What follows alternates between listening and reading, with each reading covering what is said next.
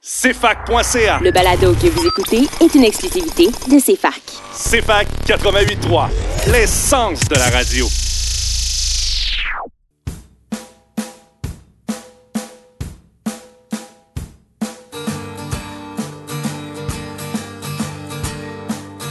Le trio de la culture. Un livre. Un album. Un film.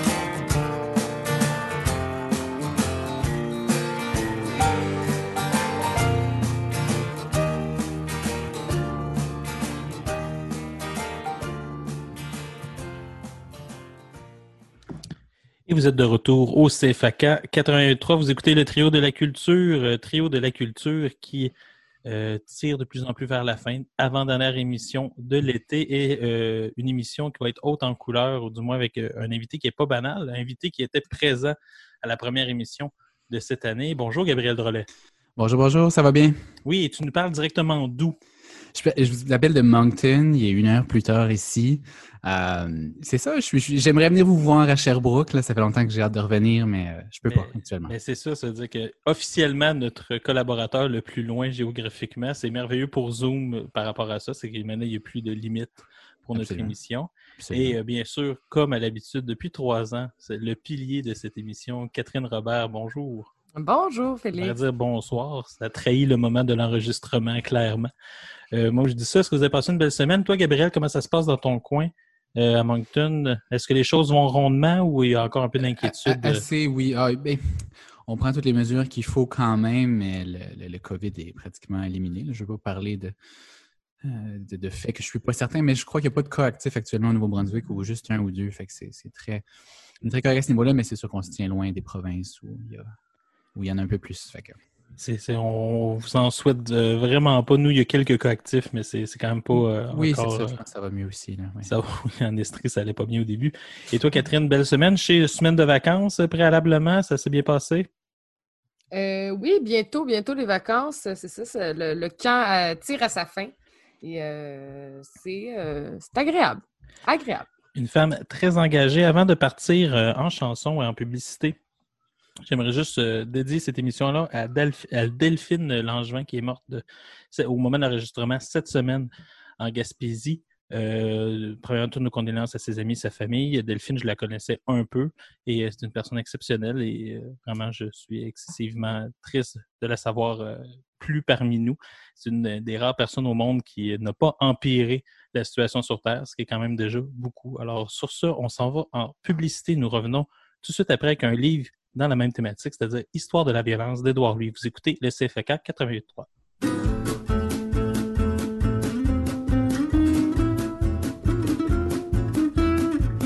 J'ai tout léché les vitrines bravant le columbarium.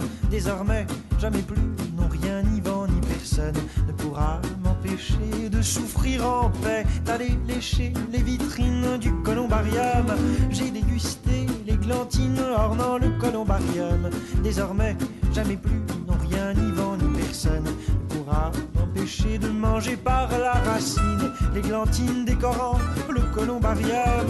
C'est un endroit presque magique qui ravive notre instinct tragique. Tout le monde est d'accord pour dire que la mort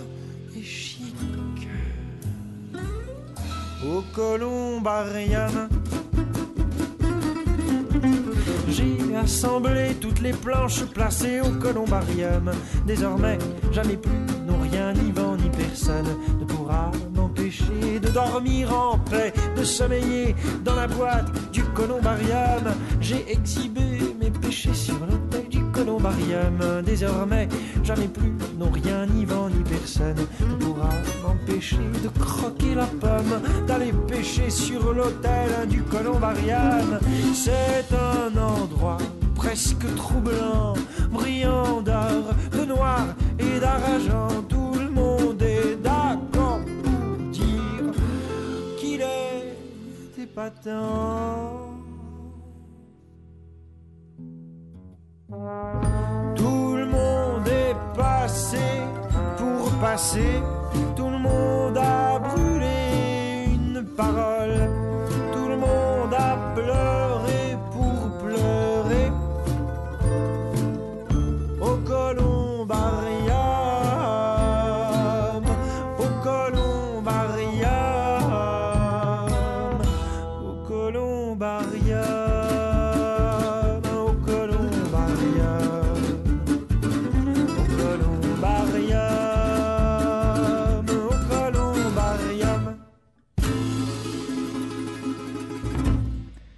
Et vous êtes de retour au CFAK 88.3. Vous venez d'écouter la chanson Le Columbarium de Pierre Lapointe, chanson qui, euh, que je ne savais pas avant de parler de Delphine et tout d'un coup, je me sens mal d'avoir fait euh, ce choix-là. Mais en même temps, c'est quand même quelque, une très belle chanson pour une très belle jeune femme. Nous allons parler du livre d'Édouard Louis, Histoire de la violence, ce qui est assez paradoxal à l'émission parce qu'en fait, le paradoxe étant que c'est quelque chose qui, à la première saison, j'avais un peu imposé aux collaborateurs, parler d'Édouard Louis, et depuis trois ans, nous avons fait à chaque année un de ses livres. Donc, euh, c'est une tradition. Nous fermons le fond, présentement, les, livres actifs d'Édouard Louis, parce que s'il y a une saison 4 euh, du Trio de la Culture, il faudrait espérer un quatrième livre d'Édouard Louis. Donc, on aimerait ça qu'ils suivent, si possible, le beat. Nous lui envoyons la perche. Alors, euh, pour les personnes qui ne connaisseraient pas, euh, ben, Louis est un, des, un très jeune auteur, autour de 27-28 ans. Il vit à Paris. auteur traduit absolument dans le monde entier. Il a été connu pour un livre En finir avec Eddie Bellegueule qui avait frappé l'imaginaire. C'est l'histoire d'un jeune euh, homosexuel en Picardie qui essayait de s'affirmer ou du moins de se battre contre les déterministes sociaux de sa région. Et on a aussi parlé du livre Qui a tué mon père, qui est en fond une espèce de boucle où est-ce que le père dans Eddie Bellegueule est un peu un bourreau et finalement dans Qui a tué mon père, on se rend compte que le père est un être beaucoup plus complexe. Euh, Histoire de la violence, c'est son deuxième roman. Euh, qui est une et aussi pour moi mon préféré, je dois le dire, d'emblée. Alors, on va commencer par notre cher Gabriel. Je pense que c'est ton premier livre d'Édouard Louis. Tu me démentiras, n'hésite pas. Mais qu'est-ce que tu en as pensé?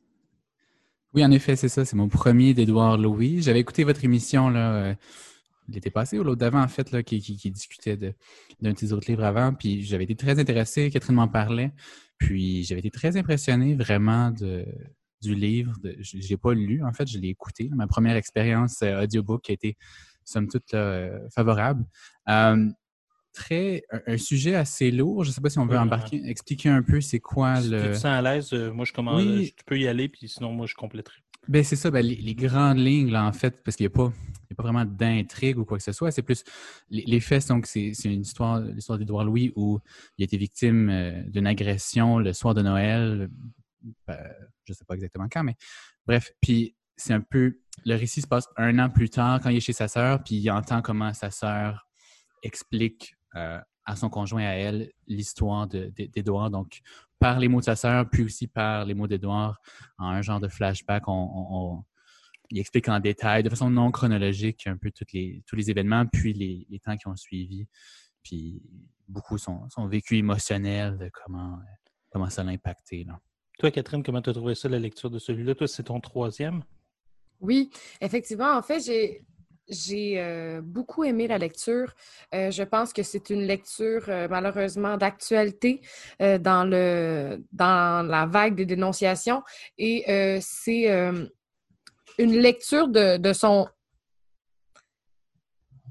de, de, ses, la lecture de ses mots en fait était la lecture aussi de son combat intérieur. J'ai trouvé ça fabuleux.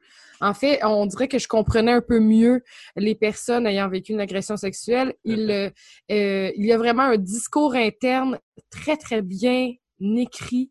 Euh, il y a même des moments où on peut se sentir aussi dans le malaise, dans la tristesse. Il y a beaucoup, j'ai beaucoup ressenti d'empathie en lisant ce, livre-là. Vraiment, je, je trouve qu'il a une très belle plume, très authentique et c'est très frappant. Ouais, ça m'a touché.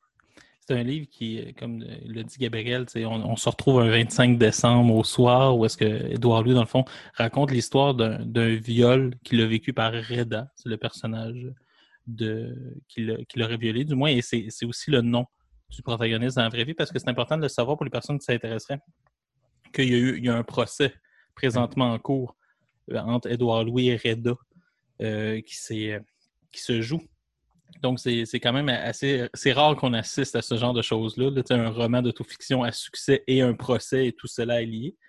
Euh, ce qui est important de, savoir, c'est que c'est pas un viol d'une violence, euh, disons, euh, caricaturale, dans le sens c'est pas un procédé comme on, on s'imagine un viol, c'est-à-dire tu marches dans la rue, quelqu'un qui te pogne, ça finit de même. C'est, ça commence par une histoire euh, d'un soir et ça finit par un viol. C'est-à-dire, déjà là, on sort, à mon sens, de la caricature d'un viol. C'est-à-dire, imaginez que c'est toujours comme quelque chose qui se passe, euh, un grand méchant qui arrive. Non, des fois, c'est quelque chose qui se construit euh, au sein même de la soirée. Puis dans ce sens-là, les, événements, par exemple, avec quelqu'un comme Julien Lacroix, et, sa, copine, ben, on le voit, là, c'est quelque chose qui est, c'est une relation de couple et il y en a eu. Donc, on voit que c'est quelque chose qui sort déjà de la caricature.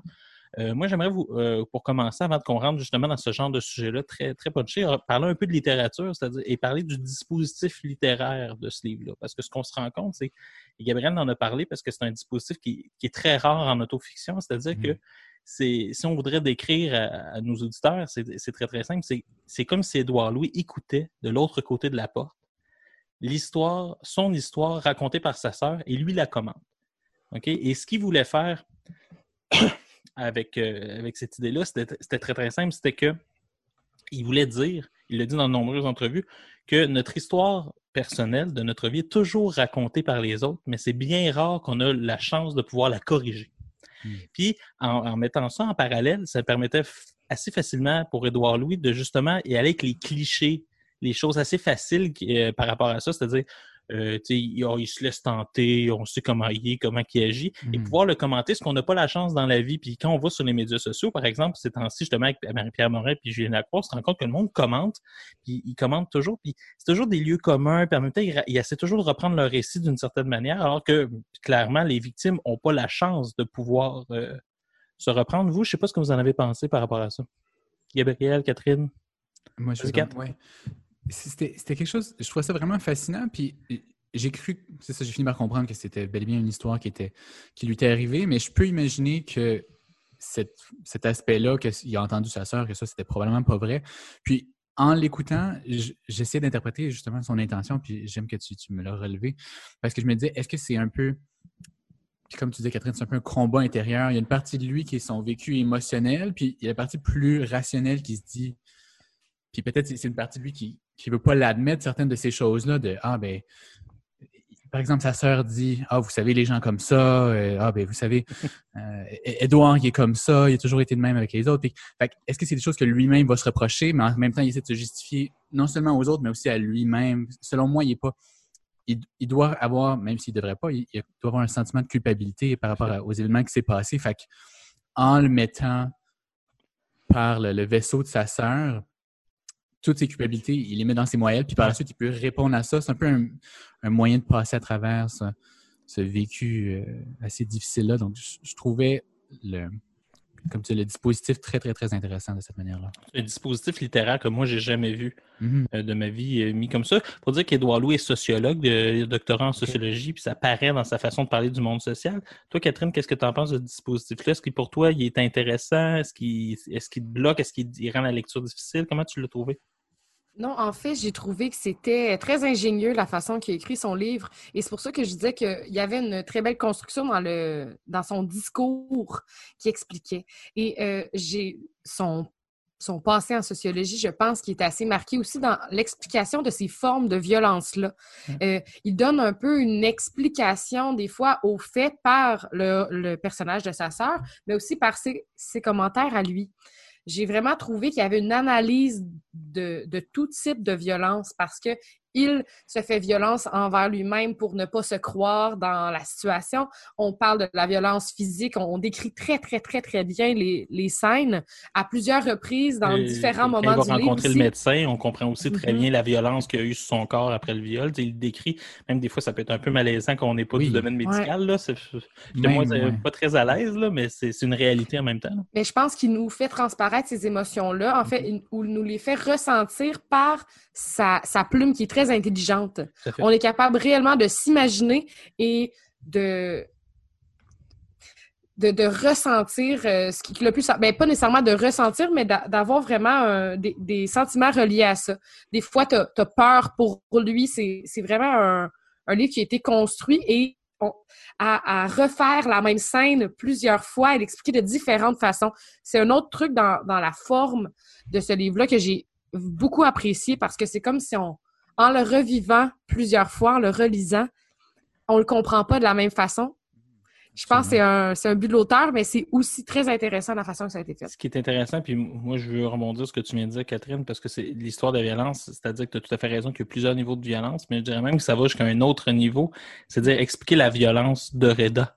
d'expliquer d'où est-ce qu'elle vient, qu'il parle justement des, des euh, j'ai un blanc de mémoire pour l'instant, mais quand il parle de, de l'histoire de son père, comment il est arrivé en France, où est-ce qu'il où est-ce qu'il vivait, dans quelles conditions, euh, les, les, son- les- c'est ça, les sona, Sonacotra, les foyers Sonacotra, mais quand il parle de cette histoire-là, moi, je connaissais pas ça. Puis dès que tu commences à faire un peu de recherche, tu te rends compte que c'est une invention, mais débile, mais dans le mauvais sens du Mm. terme. là, ça n'a pas de sens que ça existait. Ça a créé des rapports aliénés à leur propre vie, à, à toutes les personnes qui ont traversé. Puis c'est sûr qu'après ça, ça a un effet une génération plus tard sur, euh, sur les enfants, parce que dans le fond, on constitue, on éduque nos enfants avec ce qu'on est d'une certaine manière. C'est-à-dire que en faisant ça, il met aussi l'histoire de la violence en, en- en Mm. forme. Puis même quand il parle de, de la réalité euh, homosexuelle, quand il parle que sa sœur comprend pas comment ça se fait qu'il fait montrer un étranger qui connaît à peine chez lui, mais il explique que en France, chez les homosexuels, ben, à un moment donné, vu que c'était caché, mais il y a eu une espèce de pratique qui s'est faite justement dans la rue. On essaie de pas se faire voir, on, rentre rapidement chez les personnes pour pas se faire euh, voir et attraper parce qu'on sait que c'est ça a été longtemps pénalisé, l'homosexualité. C'est-à-dire qu'en faisant ça, il fait l'histoire de plusieurs petites violences qui ont mené à cet événement-là des événements sociaux qui permettent justement pas d'excuser Reda, même si on pourrait dire qu'à travers ce livre-là, il y a quel- quelque chose du long de l'excuse sociologique qu'on pourrait parler plus tard, mais mais ça nous permet aussi de voir que, dans le fond, il y a un écho de la violence à travers le temps, à travers les lieux, qui font en sorte qu'on est formé aussi par elle, d'une certaine manière. Moi, c'est ce- c'est ça qui m'a le plus frappé du livre. Je ne sais pas si vous êtes d'accord avec moi. Absolument. Oui. Puis autant, on, c'est pas, on n'a pas juste un personnage dans un néant qui, qui attaque un autre personnage dans un néant. Initialement, en fait, on commence avec ça, mais plus, plus on avance, plus on recule en arrière, puis on, on voit le vécu d'une manière aussi qui parle de ce qui se passe au niveau sociologique, mais aussi Ouais. vraiment très, très, très personnel sur comment, son, comment le frère d'Édouard Louis était, comment lui était comme un jeune, où il a fait des mauvais coups, il a volé. Fait comment est-ce que lui, c'est quoi sa perception de la violence, c'est quoi sa perception des- du vol, parce que Oui. ça, ça fait partie aussi de l'histoire hein, qu'on apprend un peu plus tard. Comment est-ce qu'il voit le crime? Fait on- n'a pas, voici ce que c'est l'agression sexuelle, c'est voici ce que ça a été pour moi. Il n'y a pas de, jamais il va dire, mais vous savez, quand, quand on vit un viol, c'est ça qui nous arrive, c'est plus, voici en détail et avec un nombreux exemples, comment moi je l'ai vécu. Je me suis mis à nettoyer tout ce que j'avais chez moi, je voulais plus respirer son air, je, me faisais tousser, je me faisais vomir, avec ces exemples-là, il donne une idée de quoi sa vie intérieure à lui. En tout cas, euh, tout à fait vrai. On va aller rapidement en Oui. pause publicitaire. On va revenir parce que je pense qu'on n'aura pas assez de 15 minutes, malheureusement, comme d'habitude, pour parler du livre. Mais on va essayer de faire ce qu'on peut. Yes. Vous écoutez le CFAK 88.3, le trio de la culture. Et vous êtes de retour au CFAK 83. Vous écoutez le trio de la culture et vous revenez de publicité. Et nous sommes en train de parler du livre Histoire de la violence d'Edouard Louis aux éditions du Seuil, que vous pouvez trouver aussi en forme poche. Et pour les personnes qui voudraient se le procurer, c'est important. Euh, ça coûte moins cher mais ça donne toujours accès à l'œuvre donc c'est important les formats poches euh, démocratiquement. On a parlé beaucoup de la violence euh, depuis le début. La violence sur le corps la violence subjective mais une forme de violence qu'on n'a toujours pas abordée qui est aussi présentement dans notre actualité c'est-à-dire avec les cas de Julien Lacroix et Marie-Pierre Morin mais aussi avec ce qui est passé avec George Floyd aux États-Unis c'est la violence policière Et ce qu'on se rend compte, c'est qu'à travers ce livre-là, il y a quelque chose chez, euh, chez Édouard Louis qui, va relever, dans le fond, euh, de comment la police va narrer sa propre histoire, va la remettre dans ses propres mots. Et avec une phrase terrible, moi, je, voudrais savoir que- qu'est-ce que vous en avez pensé, parce que moi, quand je l'ai lu, euh, moi, je l'ai lu ce livre-là il y a bien longtemps, je l'ai relu pour l'émission, mais déjà à l'époque, c'est une phrase qui m'avait marqué. Et à un moment donné, Édouard Louis dit je- non, je veux tout arrêter, je veux quitter. Il voulait plus faire plainte et la police lui dit carrément une phrase non, non, mais monsieur, votre histoire ne vous appartient plus.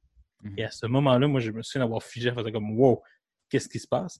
Euh, vous, je sais pas comment vous avez trouvé ça, euh, le rapport à la police, les, les échos avec l'actualité de votre bord? Je pense en fait que euh, cette lecture-là, elle est frappante parce qu'elle nous fait réfléchir tout au long de la lecture. Euh, parce que chaque petit détail était vraiment comme l'explication d'un post-trauma. Et on comprenait et on se mettait à la place de plein de situations dans l'actualité, de toutes ces personnes qui dénoncent en, en disant grosso modo la situation et que les autres essayent de, de se de de montrer leur, euh, euh, pas leur approbation, mais leur... Euh, L'approprier un peu. le- se l'approprier, de dire je raconte son histoire parce que c'est dégoûtant. Mais là, l'idée là-dedans, c'est que c'est fait très simplement. Euh, c'est fait aussi dans le processus judiciaire. J'ai trouvé même que le rythme était beaucoup plus lent dans cette partie-là. On- J'ai j'ai trouvé que dans la forme, il nous a fait sentir la pesanteur de chaque mot. On Chaque étape supplémentaire. oui, chaque étape avait besoin, il, il a dû répéter son histoire tellement de fois en étant plus capable.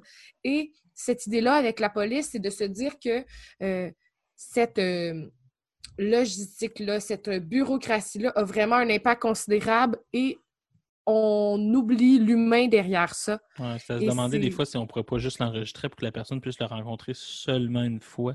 Mais je suis tout à fait Mhm. d'accord avec toi. Toi, Gab, c'est-tu quelque chose qui t'a- qui t'a particulièrement touché à- autant au niveau de l'actualité qu'au point de vue que toi, vu que tu es, résident présentement en médecine, il y a aussi une grande partie avec les médecins aussi. Y a-tu quelque chose là-dedans qui t'a interpellé, qui t'a dit ça c'est un peu trop, ça ça me semble vrai, ça c'est questionnable, ça c'est?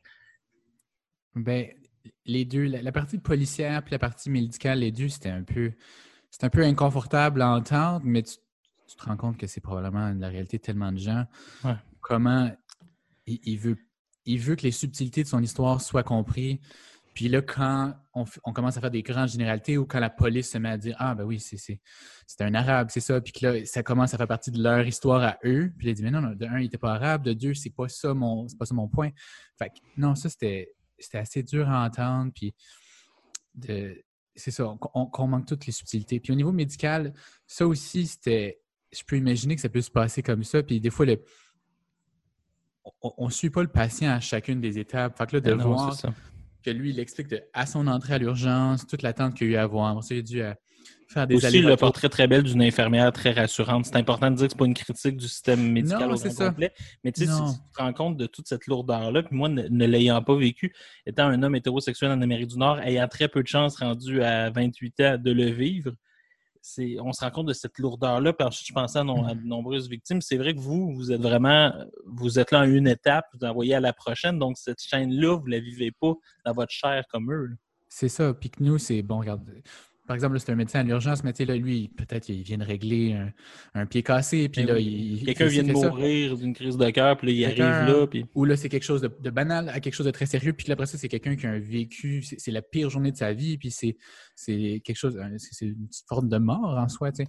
Ah, puis c'est un 25 décembre, c'est quelqu'un qui quitte clairement chez lui à Noël, qui vient d'ouvrir des cadeaux, ça. puis qui quitte pour Mhm. venir faire ça. Tu sais, C'est l'enfer. C'est là. ça. Fait que on- on- le médecin ne se retrouve pas nécessairement dans le bon, Ouais. je sais pas trop, dans le bon headspace ou savoir comment bien répondre à, à- à ce problème-là, puis mais voir comment ça, ça peut être dommageable pour la personne, c'est c'est- Moi, ce que j'ai vu là-dedans, puis c'est pour ça que je voulais, je voulais t'en parler, c'est que je- ça me sentait moins être une critique du système médical comme des individus que juste du dispositif médical, dans le sens de comment ça fonctionne, comment, justement, comme à la police, tu sais, les deux, il faut que tu racontes sans cesse ton histoire, puis la, la façon que ça se passe. C'est-à-dire, il y a peut-être juste le médecin au niveau des, des bleus, mais à la limite, le médecin, tu sais, je- Édouard, lui, lui, dit- lui dit lui-même que ses blagues sont de mauvais goût, puis qu'il sait pas comment gérer la situation, tu sais.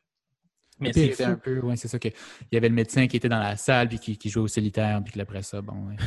pendant que lui il attend des, des heures et des heures. Fait que- mais, mais ça, je crois que c'est pas quelque chose qui, est- qui est tant répandu. là.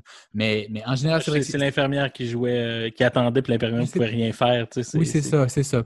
Mais non, fait, puis je, je le considérais pas comme une critique générale du système de santé nécessairement, mais plus un peu de. Mais c'est intéressant, tu sais, ces récits-là, même quand je pense, moi, nous et Catherine, on est professeurs, on lit souvent des livres sur l'éducation, mais des fois, c'est important de se rappeler certaines lourdeurs administratives ou euh, certains éléments de structure qu'on se rend compte que, oui, vu qu'on le vit pas, ben, on s'en rend pas compte, et que quand on le fait subir, ben, les personnes, c'est une violence pour eux. Alors, moi, j'ai trouvé ça intéressant, la façon que c'était fait, parce que c'était tout dans la compréhension. En même temps, comme lecteur, on se sentait empathique du médecin, mais on se sentait empathique d'Edouard Louis, puis on comprenait qu'il y avait quelque chose qui était malheureusement d'une tristesse irréconciliable. Euh, je sais pas pour vous, est-ce que c'est un livre que vous conseillez la lecture euh, à n'importe qui, un peu les yeux fermés? Oui, oui, Catherine, oui. tu- tu- Toi. Gabriel, t'exites pas. Toi, le livre audio, en tout cas, tu- clairement, tu. Oui, c'est ça. Mais, mais puis ça sonne peut-être plus lourd que ce livre vraiment. J'ai pas. euh, j'a- J'avais tout le temps hâte d'y retourner, puis c'était pas. euh, Ah mon Dieu, là, je vais entendre parler encore de cette, euh, ces événements terribles-là. Ça, ça ça, Ça bien. S'écoute bien. C'est un, tour de force d'ailleurs de faire un livre Oui. qu'on arrive, qu'on a le goût de continuer de lire malgré l'histoire. En tout cas, c'est là-dessus, Mhm. c'est un tour de force d'auteur. Toi, Catherine?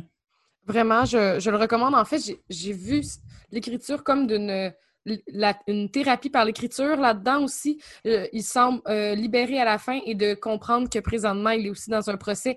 Il y a eu des. euh, il a été trouvé. et ça, ça suit la. Je, pe- peut-être qu'il y aura une suite avec le procès. On, on le sait pas. Et rapidement, moi, je vous conseille de lire ce livre-là avec un autre livre qui s'appelle Juger, l'état pénal contre euh, la sociologie, qui est un livre de Geoffroy de la Gannerie, qui est un des personnages du roman, qui, était, qui dit justement dans le livre qu'il était en train d'écrire un livre sur le système pénal, mais c'est un livre justement qui a été influencé parce qu'Édouard Louis est un de ses bons amis.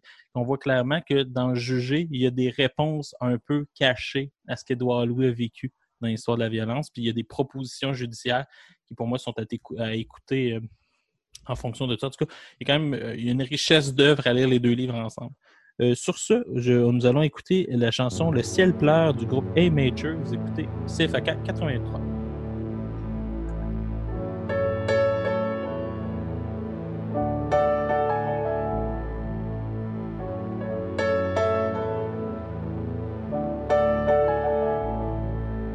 Les yeux figés dans le brouillard, cherchant un moyen d'oublier.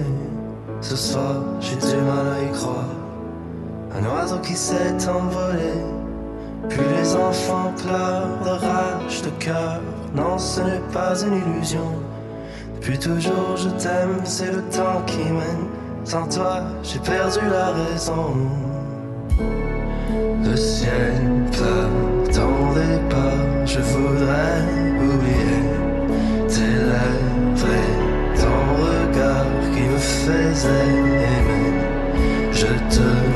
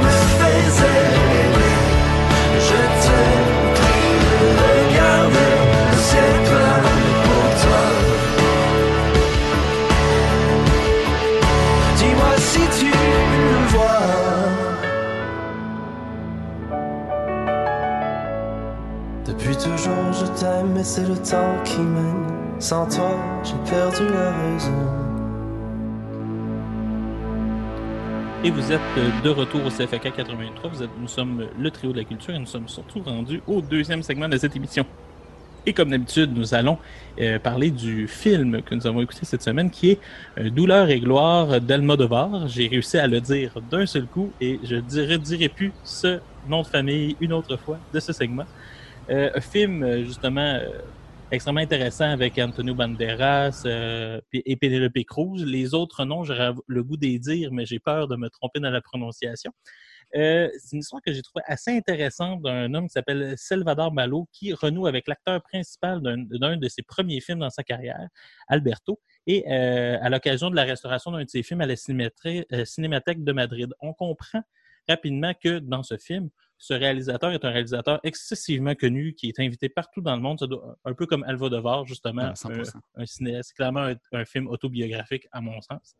Et euh, finalement, on travaille à travers toute cette histoire-là. Je, je vais laisser la discussion défiler, mais on voit, on travaille autant, on voit autant dans le fond le, le passage du temps sur sa vie, les- les- justement son corps et tout, mais aussi on revient dans son passé, la, la- un peu la généalogie qui l'a mené à faire euh, cette, euh, cette œuvre-là. Donc, c'est un, livre, un film excessivement intéressant. Euh, Catherine, qu'est-ce que tu en as pensé? Est-ce que c'est ton premier film euh, d'Almodovar? Euh, en fait, euh, non, ce n'est pas mon premier bien parce que vous êtes deux grands cinéphiles et c'est moi qui m'y connais pas. Donc, moi, c'était mon premier. Euh, Mais vas-y. on se l'est fait présenter avant de devenir cinéphile. Absolument, c'était un- un- dans un contexte scolaire. On a vu. euh, Vous allez à quelle école? Non, Ah, non, on allait à Grenoble. Joseph Hermance Leclerc à Granby. Ah, L'international a voulu qu'on apprenne l'espagnol et on a écouté ce film. Le- on avait écouté pas, ce- pas le film euh, Douleur et gloire, mais on avait écouté euh, euh, Volver ou. Euh, Pas le bête. oui, exactement. En fait, c'est c'est un film que j'ai beaucoup apprécié et euh, tes, tes sources euh, intérieures euh, sont vraies, Félix. Oui, c'est un film autobiographique. En fait, c'est par erreur, il a, il a comme trois films qui, qui- c'est comme une boucle, en fait. Fait que c'est très intéressant de voir que sans J'avais voir lu ça, une, trilogie non voulue. Exactement. Je trouvais ça très spécial et en même temps tellement intéressant parce qu'on sait que souvent les réalisateurs et les personnes qui créent euh, utilisent leur vécu pour être capables de mieux le transposer euh, euh, dans leur art. Mais je trouvais ça l'idée un peu méta que le réalisateur filme un- filme quelque chose d'un de réalisateur qui, qui n'a plus d'inspiration, que pour lui c'est plus difficile. Euh, ce n'est pas un, un film qui est tout, à- tout le temps joyeux non plus, mais euh, Absolument les- pas. Non. les images sont merveilleuses, Ouais, magnifiques. C'est vraiment une. C'est Une c'est signature vraiment un- visuelle qui est assez époustouflante. Oui, exactement. Puis le réalisateur, en fait, euh, euh, Pedro, que- comme je l'appellerai, euh, était vraiment. Drôle. C'est nom. On va l'appeler Pedro. Euh, a vraiment une, une poésie dans la façon de réaliser. Je, je trouve vraiment ces films euh, superbes. Et euh, j'ai beaucoup aimé, mais j'aimerais euh, t'entendre, Gabriel. Ben oui, toi, est-ce que tu as vu plusieurs euh, Oui. euh, films de Pedro Almodovar, mais Mon Pedro, ami de Pedro, même. ben c'est ça. Ben absolument. Je n'avais vu plusieurs avant. C'est peut-être mon, mon septième, huitième, je ne sais pas exactement. Donc, c'est ça. Le premier que j'avais vu, c'était en effet Volver, moi aussi, avec Catherine en secondaire 3. Que J'étais peut-être pas prêt à ce moment-là à, à écouter ce genre de film-là. C'est c'est très. Moi, je pensais au à ce film-là, je me suis dit, s'ils ont écouté ça au secondaire, sont Ah oui, non, mais- que- Oui, c'est ça. Puis tout le monde. pe- Personne n'avait vraiment aimé ça à ce moment-là, honnêtement. Même Non, mais moi, je n'étais pas très cinéphile. à C'est l'année que je suis devenu cinéphile, puis Volver m'a pas touché particulièrement. Moi, j'avais apprécié, mais Oui. en même temps, c'était en espagnol. Il fallait essayer de Oui, traduire puis- tout ça. L'expérience était différente de vouloir tout comprendre. C'est ça, c'est ça. Puis, donc, c'est sa signature à- totalement, là, de, de Volver ou euh, Douleur et gloire. là, on a la même. C'est très kitsch, c'est très mélodramatique, c'est très. euh, c'est- habituellement, par exemple, c'est jamais aussi autobiographique que ça. C'est souvent des histoires de femmes, des histoires euh, euh, très émotives, très plus mélodramatiques même que ce qu'on a actuellement.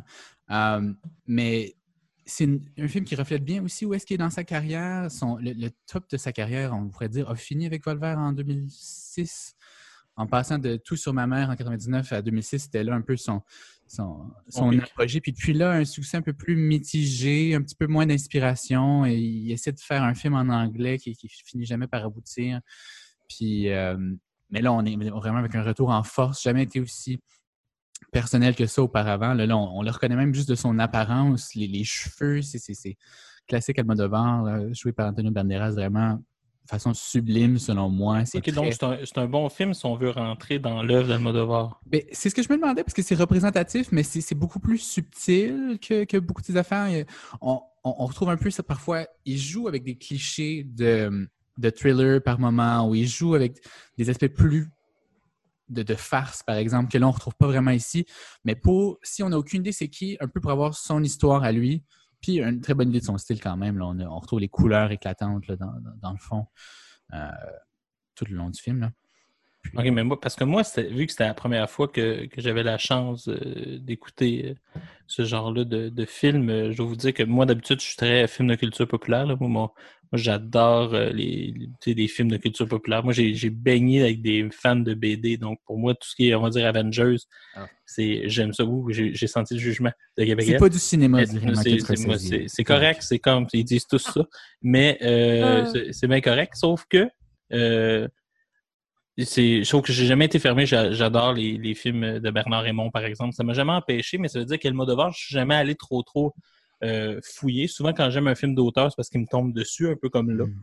Et euh, moi, j'ai ça, je me demandais, parce que moi, j'ai vraiment aimé ça. Ça ça- ça m'a vraiment touché à plein de niveaux, on pourra en parler.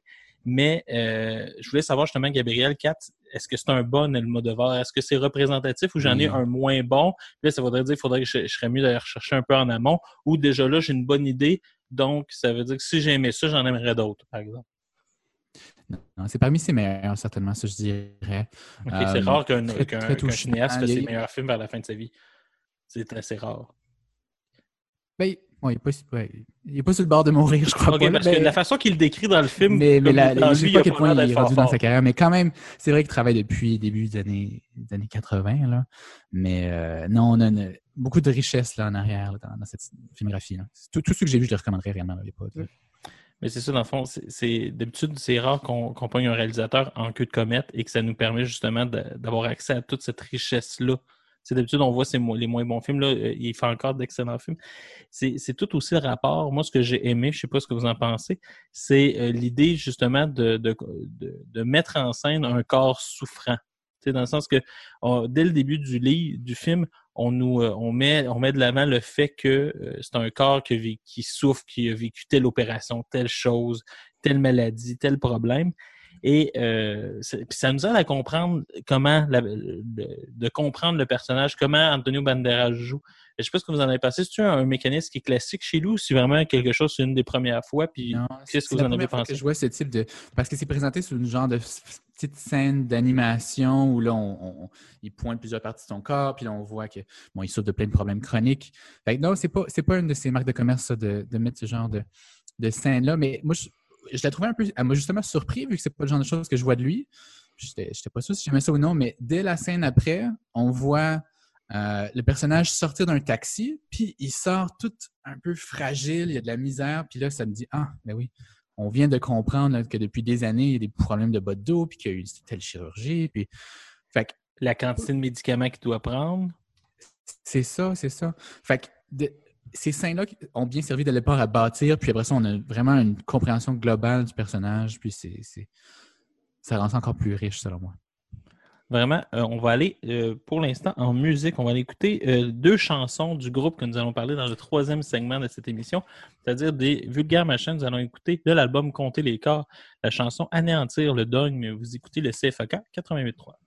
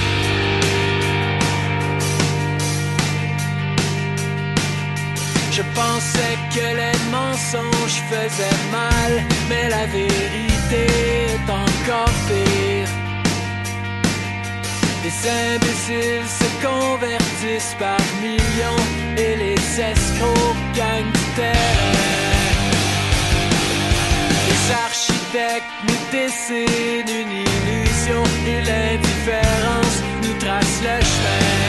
Je compte les corps tombés.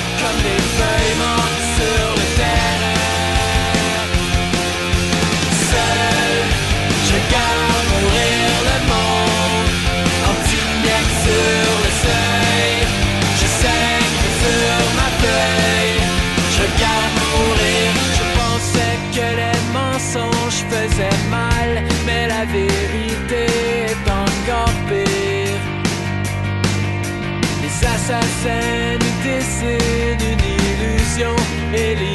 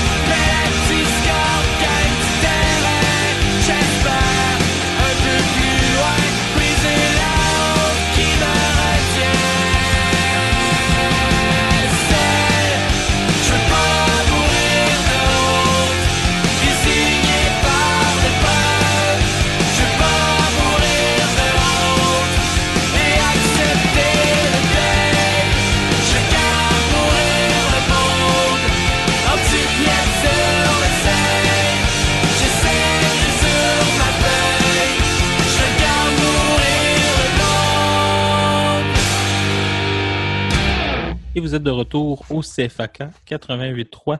Vous venez d'écouter la chanson Comptez les corps de l'album du même nom des vulgaires machins. Et nous parlons présentement du film Douleur et gloire de Pedro Almodovar. Et euh, justement, on parlait avant euh, justement du, personnage principal d'Antonio Banderas, euh, ce Salvador très voûté, magané par le temps, les maladies. Le cinéma aussi, il dit, ça, lui coûte faire des films physiquement. On dit souvent que chaque film, c'est une année qu'on perd de vie chez le réalisateur.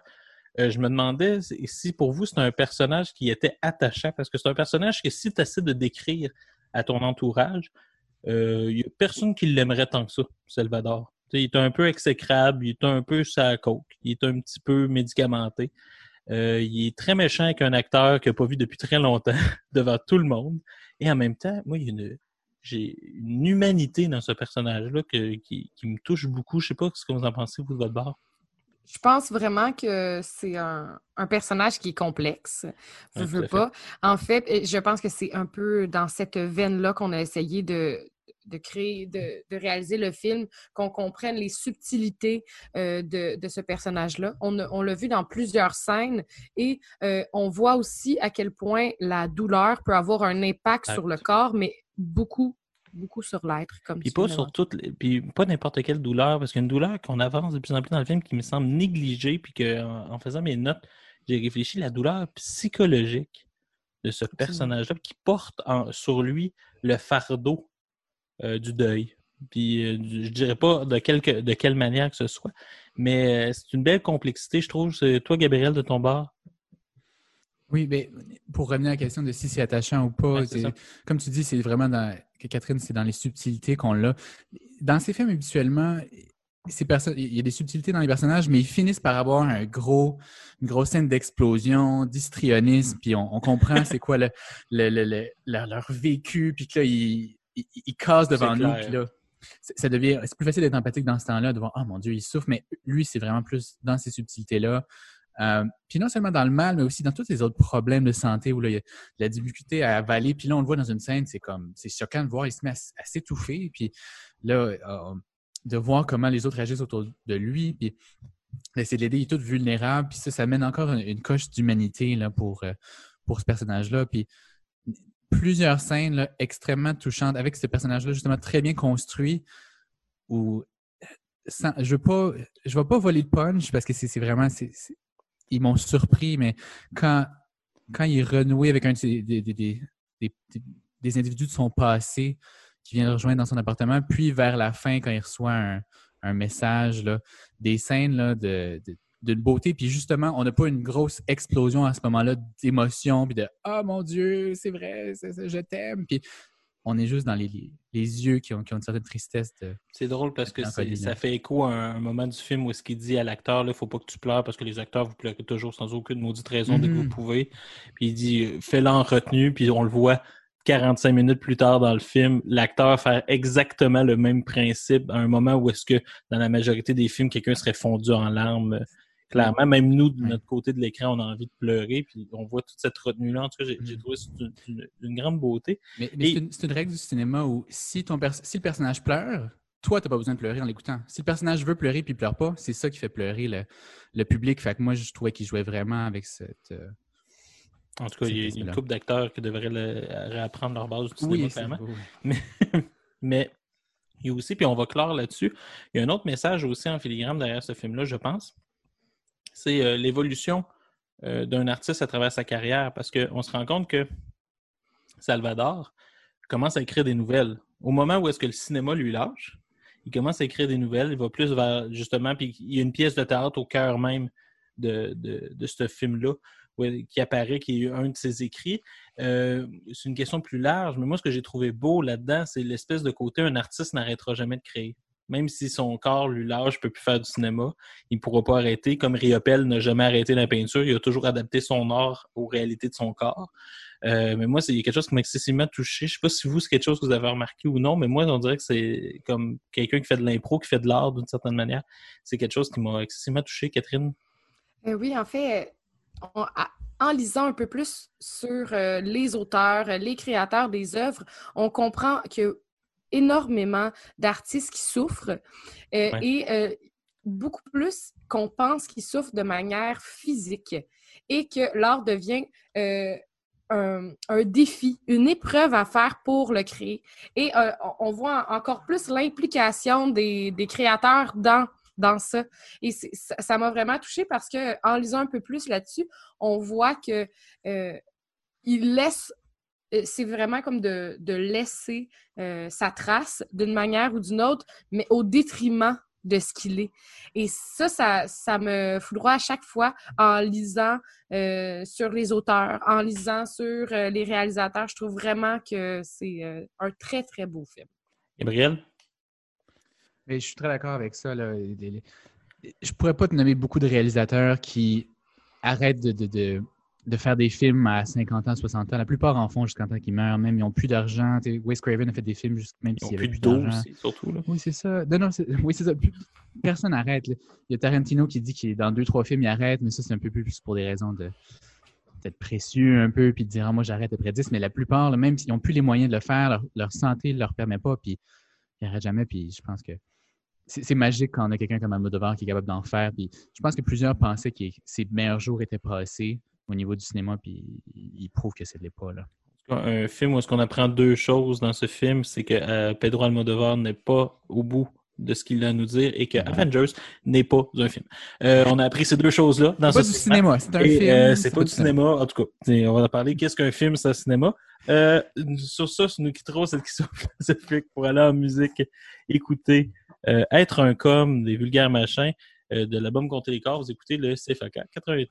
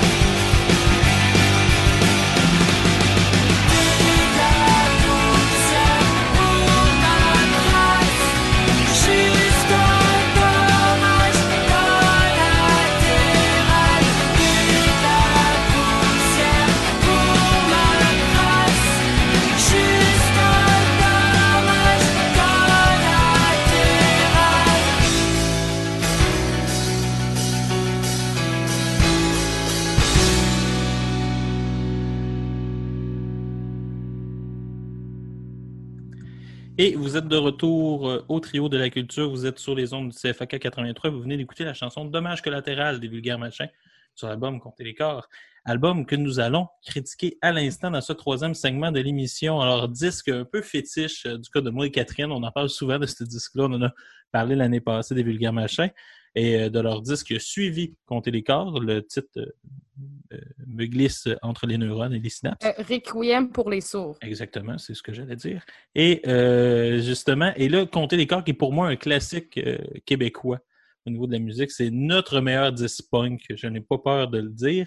Euh, je sais pas si toi, Gabriel, c'était un, un disque que tu avais écouté à l'époque ou un style de musique que tu as une tendance à écouter? Non, non, pas du tout. mais vraiment pas. Mais... Une honnêteté, là, mais qui me Ah non, de vérité. vulgaire machin dans ma tête, c'était toujours un concept vague un peu. De... Et tu Ah, es grand bien, Gabriel. oui, je sais. Tu es grand je savais même pas que c'était de Granby, là, vulgaire machin, malheureusement. Je suis vraiment inculte dans ce sens-là, mais euh, c'est toujours été un nom, genre, de, ah, ça, c'est de la bonne musique, vulgaire machin. J'ai aucune idée c'est quoi, mais ça sonne un peu alternatif, je sais pas quoi. Mais, euh, fait que non, ça a été une belle découverte pour moi qui est très, euh, qui est très pop en général. Moi, je, je suis pas du tout rock, euh, punk encore moins, là. Euh, puis, quand j'ai appris que c'était ça que j'allais devoir parler avec vous, puis après- surtout J'ai senti que ça fait mal. Là. oui, c'est ça. Puis qu'après ça, j'ai eu à, à, à l'écou- je l'ai écouté, puis c'était super bon, mais je me suis dit, qu'est-ce que moi j'ai à dire là-dessus réellement? Là? J'ai aucune idée de ce qui est venu avant, ce qui, ce qui vient après, c'est-tu révolutionnaire, ça l'est-tu pas? Fait j'aimerais vous entendre un peu sur c'était quoi le, con- le, le- le contexte de l'album. J'ai pu lire un peu là, pour m'informer, mais euh, comment c'est apparu dans la carrière? Puis vous, quand est-ce que vous l'avez découvert? Euh, en gros, je préfère rapidement. C'est un disque qui est sorti en 2006, euh, qui est sorti après un disque qui s'appelait Aimer le mal, qui avait eu un beau succès, euh, disons, euh, critique, ou du moins euh, de ceux qui aimaient déjà le punk d'une certaine manière. C'était vraiment comme un album un peu fort par rapport à ça. Il y avait des, chansons ex- exceptionnelles dans Aimer le mal. Et après ça, les vulgaires machins sont un peu disparus du radar. Là, on se demandait ce qui se passait. Et récemment, j'ai lu un article qui disait justement qu'il pensait peut-être arrêter entre les deux disques. Ce qui a fait qu'il y a eu une grosse pause entre les choses, ce qui a permis à Guillaume, qui est le chanteur, euh, guitariste et parolier, de travailler des textes davantage. Puis je trouvais ça intéressant de lire ça parce que c'est vrai que c'est des textes excessivement euh, puissants, euh, bien tournés, c'est très, c'est très punché. Mais étrangement, malgré une belle réception critique, vraiment, euh, un, être un, gros single qui est passé à la radio, ils ont gagné qu'un prix euh, aux gamins qui ont gagné, même dans le banque euh, punk rock ou en tout cas une affaire comme ça, à la disque, ils ont perdu Révélation contre Tricot Machine, ce qui me fait excessivement rire, là. Parce que, genre, tu sais, t'écoutes ce disque tu penses à la toune, genre, hier soir, je me suis fait un petit ours. Tu sais, tu, tu dis ça, mais mon Dieu, mais, mais comment ça a pu gagner? Tu sais, comment passe par euh, ouais, ça, Comment je crois. passe-partout a pu gagner contre les vulgaires machins? Mais en tout cas, c'est clairement ça qui s'est passé. Euh, et, et en plus, ils ont gagné. Tu sais, ils ont- tu sais, si tu vois sur, euh, sur le site de la disque contre qui ils ont perdu, mais tu te dis, mais c'est des disques et des bands qu'on ne connaît plus, qui n'ont plus de carrière. C'était pas si exceptionnel que ça. Et tu dis, ce disque-là qui est majeur, qui vieillit excessivement bien, euh, il va bientôt presque fêter ses 20 ans, tu sais.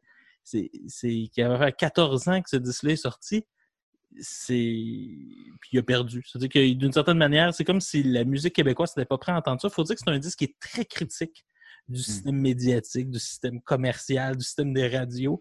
Et là, on se demande si ça leur a pas joué un peu contre. Je sais pas, toi, qu'est-ce que tu aurais rajouté, Catherine? Ben, en fait, tu as complètement raison. C'est des textes percutants, incisifs. Surtout sur mon très- rapport entre tricot-machine puis passe-partout. Oui, Je Hey, mais- On parle mal de tricot-machine. Moi, je trouve. Je trouve Il faut qu'on en ça fasse jouer la semaine prochaine à Oui, l'émission. j'aimerais ça, j'aimerais ça. Ça me fait plaisir. Regarde, je vais le noter. Je vais le noter. Non, bon. mais euh, en fait, euh, c'est un. C'est un, c'est, euh, un disque qui est arrivé vraiment dans, dans ma vie quand euh, les revendications étaient quelque chose que, que j'aime, que, j'aimais et que je voulais qu'il se fasse euh, au grand jour. Et c'est pas vrai que les gens écoutent euh, compter les corps en se disant je vais lire profondément les textes, essayer de comprendre les messages à travers. Parce que il y a beaucoup de personnes qui me disaient ben là, on n'entend rien, c'est ça joue fort, la musique est forte et tout. Donc, la réception, euh, je pense que parce que le, la forme est pas ce que les gens sont habitués d'entendre, euh, ils n'ont pas assez pris le temps d'écouter ce qu'ils avaient à dire. Je trouve vraiment qu'il y a une, il y a une poésie dans les mots, c'est puissant, ça me fait vivre une multitude d'émotions. Et euh, ce groupe-là, en fait, c'est ça l'idée d'avoir pris le temps. C'est comme si le, le CD a incubé, il a pris du temps pour euh, mieux euh, mûrir. Et il y a eu quand même plusieurs succès commerciaux. Les vidéoclips reliés à, à ce CD-là aussi sont très, très forts. Non, moi, j'ai- j'aime vraiment euh, ce CD-là, mais qu'est-ce qui est drôle de dire que des- tu peux pas écouter ça tout le temps. Écouter, euh, compter les corps, c'est c'est quand même très triste. Ça, ça nous amène dans des émotions très différentes, mais c'est aussi très, très fort. Tu peux pas écouter ça. en- ben, tu peux écouter ça en faisant n'importe quoi, là. Mais il y a quand même euh, une accessibilité qu'on parlait cet été dans plusieurs disques qu'on n'a pas avec celui-là. Moi, il y a un, extrait en particulier que j'aimerais parler. C'est euh, dans, la chanson Être un, Être un com, pour dire le niveau de texte qu'on est passé totalement à côté. On s'en va de nulle part si la substance se résume au symbole. On s'en va de nulle part si l'action ne suit pas le sens de nos paroles. C'est le genre de phrase qui vieillit tellement bien. Là. Puis que c'est comme si euh, c'est comme si c'était. tu sais, Puis je comprends même pas pourquoi ils n'ont pas eu une nomination pour auteur, compositeur, interprète. Tu sais, c'est. c'est- Puis il y a plein de perles comme ça. C'est sûr qu'on résume souvent Vulgaire Machin. Alors, euh, je me suis abonné au Journal de Montréal d'une manière un peu ironique.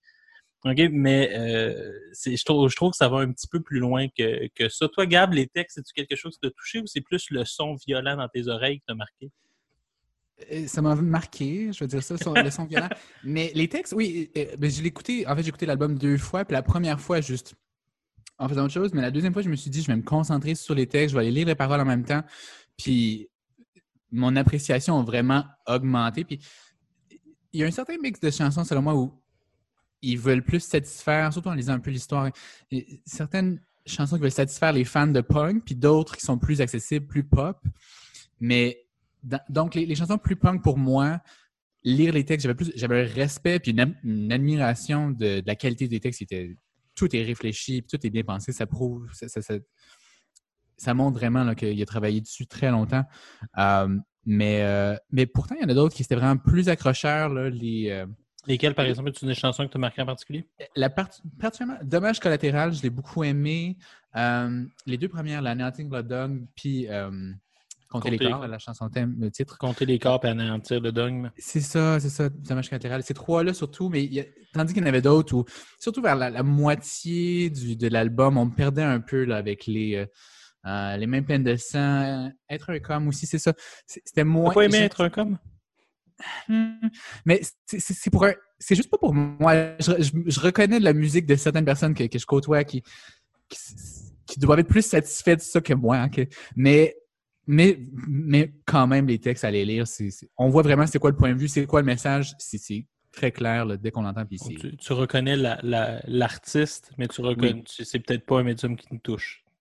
Non, c'est ça. Mais, mettons, il y en aurait, il y en aurait cinq chansons que j'enregistrais dans mon Spotify, puis je- mais j'écouterais pas l'album au complet. Mais Je pense c'est qu'il y en quand a même des- quelque chose que je suis d'accord avec toi. C'est pas un album qui est totalement égal. Il y a peut-être deux, trois tunes de trop. Il y a beaucoup de, de tunes sur l'album. Il aurait pu arrêter à 13 puis ça aurait été bien correct. Mais je pense pas que c'est tout le monde qui serait d'accord sur c'est quoi les deux, trois, par exemple. Ouais, je pense ça. que tout le monde que ah, ça c'est un peu euh, c'est un peu trop pop, fait, c'est ça- trop catchy. Puis... Je pense que ça dépend ce que tu es capable d'entendre parce qu'il y a des chansons qui sont très crues dans la façon de le dire. Mhm. Une chanson comme euh, Je m'appelle Guillaume qui sacre à chaque phrase, Mhm. c'est pas tout le monde qui est prêt à entendre ça. Euh, ben, surtout dans un succès radio, c'est sûr, cette chanson-là a pas passé. Euh, je me suis même posé la question, je la mets-tu? Ah, je pense pas. que Oui, c'est ça. Mais c'est- Mm, mm, mm. cette idée-là euh, que je sais pas, là c'était en 2006 euh, quand c'est sorti, euh, il y avait des vagues. euh, est-ce que, est-ce que cette, cette ferveur-là, ce punk assumé, cette revendication-là va être aussi euh, claire dans les disques qui vont sortir dans les prochaines années? Je ne sais pas. À quel point ils, ils- je pense pas que ce CD-là aurait pu sortir aujourd'hui et de la même façon qu'il est sorti en 2006. Mais sais pas juste, que tu vous en sais, si pensez. tu prends les paroles de Je m'appelle Guillaume, je vais mettre des guillemets comme ça, c'est pas moi qui sac, je renvoie ça à Guillaume Beauregard. C'est euh, euh, c'est juste une, je pense un paragraphe, c'est pas ce que je pense, je le tiens à le dire aux auditeurs, OK? Mais c'est je, je me je me je me crise bien de l'islam, je me crise bien de Jésus-Christ, je me crise bien que tu te crises de mon nihilisme, de mon athéisme. Ce genre de phrase-là, en 2006, me semble, ça fessait dans le dash. Aujourd'hui, j'écoutais ça, j'étais juste que, et qu'aujourd'hui, il pourrait se faire mal comprendre, tu sais, par Absolument. rapport à ça. Et, mais en même temps, c'est cette attitude punk-là. Puis moi, ce que ça m'a marqué, c'est jusqu'à quel point notre société, notre, notre génération, mais mon Dieu, qu'elle n'est pas punk. Absolument. Il n'y a rien de punk dans notre génération. Je me rends compte, là, cette espèce de révolte-là, de désir de liberté, de désir de décrier les choses, il n'y a rien là-dedans. Euh, je m'imaginais à dire comme qu'est-ce que euh, Guillaume pourrait dire aujourd'hui d'Instagram, par exemple? Tu sais que pour lui, c'est l'anti-punk par excès. Tu sais, on dirait que je me suis rendu compte jusqu'à quel point cet album-là a marqué beaucoup de monde, puis qu'on est très, très peu à avoir un héritage de tout ça. C'est beaucoup de choses que on supporte pas. C'est-à-dire qu'on a aimé ça, puis on est devenu tellement conformiste après. on dirait que moi, c'est ça qui m'a un peu découragé. Là. Il y a eu des carrières solo pour Marie-Ève et Guillaume, mais même là, leur puissance dans les textes, les textes sont beaucoup moins incisifs, sont beaucoup moins intenses, juste dans la façon que le- la formule est faite. Le punk a disparu, Ouais. en fait, fait que c'est euh, c'est intéressant de voir Il n'y ça. a plus de gros groupes punk. Tu sais, même Green Day, c'est rendu de la pop. Tu sais, regardes ça, tu tu suis un peu, tu te rends compte que c'est mort comme style. Pourtant, il me semble qu'on en aurait besoin un peu pour nous brasser d'un deux, trois groupes punk là, qui viennent nous dire que tout est de la merde, puis je vais vous dire pourquoi. Puis, tu sais, c'est. euh, c'est- Un peu l'idée de la chanson. oh, là, je fais une référence vraiment d'actualité, mais euh, la chanson de Pierre euh, Yves euh, Roi des Marais. Marais. ça va mal? C'est juste de dire que ça va mal et ça m'a tellement fait rire et un bien fou. Mais des fois, c'est. Lui, il est allé dans l'humour, mais il aurait pas pu aller juste dans la grosse dénonciation. Il n'y aurait pas eu autant de partage. Mais c'était intéressant de se le faire dire. On Ah ouais. arrête de se dire que tout va bien. Non, j'ai trouvé ça quand même très bon. Cette phrase-là de Pierre-Yves Roy des Marais, c'est oui, je sais que mon verre est à moitié plein, mais il est rempli de marde. J'ai tellement ri, là. C'est une phrase parfaite. Tu vois, ça, cette phrase-là est un peu plus punk. Oui, c'est Oui, ça. ça, ouais. Regardez le vidéo sur Instagram, c'est zéro punk. Ah. Euh, sur ça, nous allons écouter de Peter Peter une chanson qui s'appelle Une version améliorée de la tristesse. Et vous écoutez le CFAK 88.3.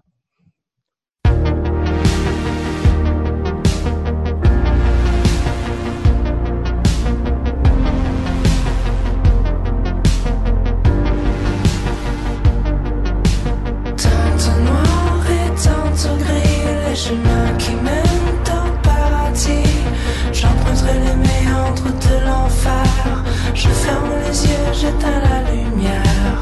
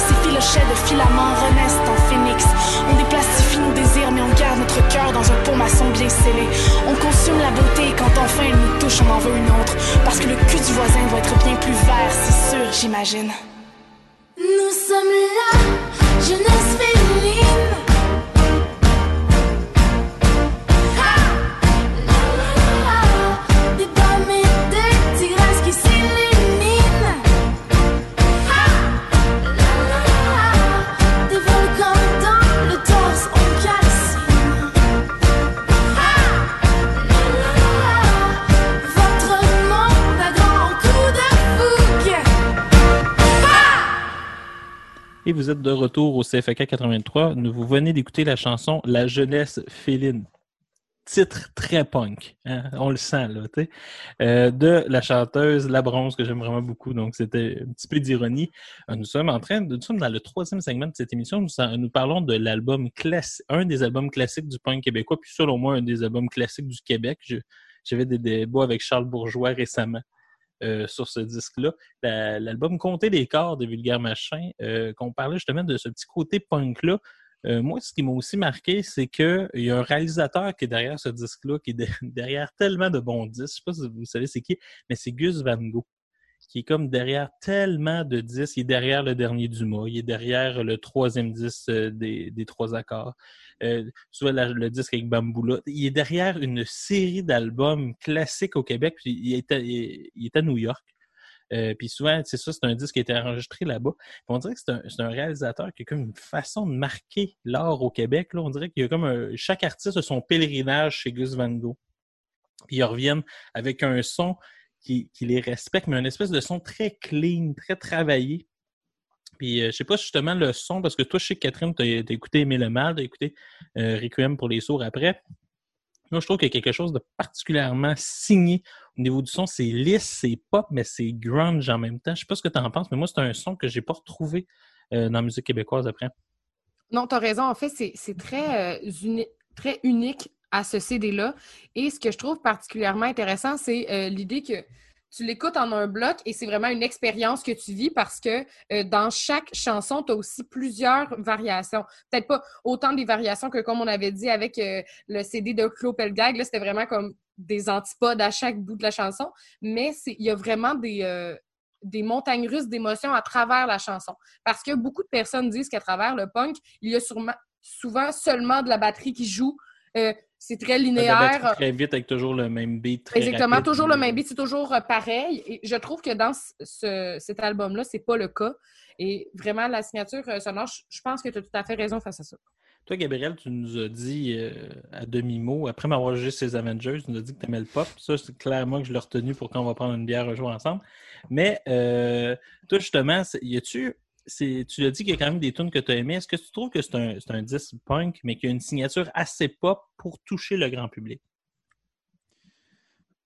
Pas l'album au complet, je ne peux pas parler pour euh, la population au complet. Non, mais, on va te prendre comme une espèce de. On va te prendre comme un phénomène de- phénoménologique en soi. Oui, c'est ça, là, de, de vraiment là, le, le Joe n'importe qui là, qui qui connaît pas vraiment la musique, mais je crois que justement c'est le genre d'album qui pourrait, ben, qui- a pu, j'imagine, avoir des succès radio parce que certains extraits, c'est c'est plus ou moins punk là, dans, à mes yeux, c'est plus comme pop rock puis complètement peut passer comme euh, inaperçu, mais euh, puis, le son vraiment euh, aide dans ce sens-là, mais euh, je peux pas dire que c'est c'est un album au complet, que, que chaque chanson est si commerciale que ça ou est si accessible pour quelqu'un qui, qui en écoute jamais. Là. Pour moi, c'est assez.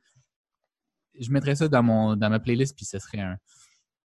Ça, ça Euh, détonnerait. Ça pourrait te faire le saut une fois de temps en temps. si Ben, c'est ça, c'est Dans ça, ta fait que- liste Spotify, une fois de temps en temps, tu as être un com qui pop, puis là, tu Oui, capotes. c'est ça. Oui, oui. Ouais, c'est sûr qu'en un Katy Perry puis un Britney Spears, c'est Ben, ça, impossible ça. que compter les corps, Dans c'est sûr playlist dedans. euh, Yes Diva euh, Workout, là, ça, ça fait le saut. Yes, C'est vraiment une playlist qui s'appelle comme ça. Pas encore, mais bientôt. Et Ça, pour vrai, c'est c'est une primeur. Je pense qu'il va la créer ce soir. t'envoyer Oui, ça. c'est ça, mais je vais mettre un petit. co- Et s'il y a mis sur Spotify, je m'abonne. Juste pour vivre ça. Tu sais, genre, je me promène là-dedans je comprends rien. Mais euh, puis j'aime ça en plus. Je suis sûr que Oui, ça, j'aurais comme du fun. Euh, Mhm. Mais c'est ça. Moi, je trouve que c'est- un très bon disque. Je sais pas si tu avais quelque chose à rajouter, Catherine. Moi, je, je trouve que c'est un disque, en gros, moi, ce que j'aurais à dire, c'est réécoutez-le, sérieusement. Surtout si vous avez été une jeunesse que j'oserais dire punk slash emo, là, dans, dans la belle époque où est-ce que le grand clivage à l'école, c'était les emo et les euh, rappeurs. Quand les deux, tu avais une série de personnes, tu avais toujours un dos dans le coin, comme ouais, mais moi j'aime ça, Bob Dylan, ouais, ta gueule. Mais c'est toujours ça l'espèce de clivage, là.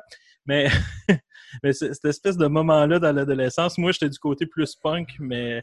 Et, euh, tu sais, on va dire, je sais pas, le monde ça, ça m'a rappelé quand j'écoutais du Green Day, quand j'écoutais du 30 Seconds to Mars, puis du My Chemical Romance. On dirait que j'ai revécu des émotions.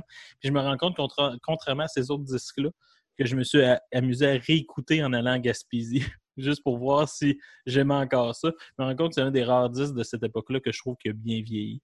Alors, je sais pas pour toi, Catherine, je te laisserai le mot de la fin. Est-ce que tu, euh, que- comment tu te places par rapport à ce disque-là maintenant dans ta vie? Je pense que c'est correct d'aimer encore la musique qu'on aimait avant. Et je pense que ce disque-là mérite d'être écouté, réécouté et connu. Et C'est pour ça que Gabriel nous conseille d'écouter Shakira Whatever. Euh, c'est... Oui. Destiny's Child aussi. Oui, oui, oui, S'il vous plaît. j'avoue que j'avais un petit crush euh, là-dessus. Je trouvais ça, je trouvais ça catchy à l'époque. Personne n'aimait ça. Tu nous as jamais entendu chanter Survivor.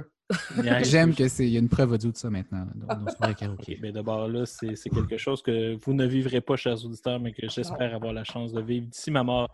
Sur ça, nous allons écouter euh, la chanson euh, Lucie euh, d'Ingrid Saint-Pierre de son album Tokyo. Vous écoutez le CFK 83.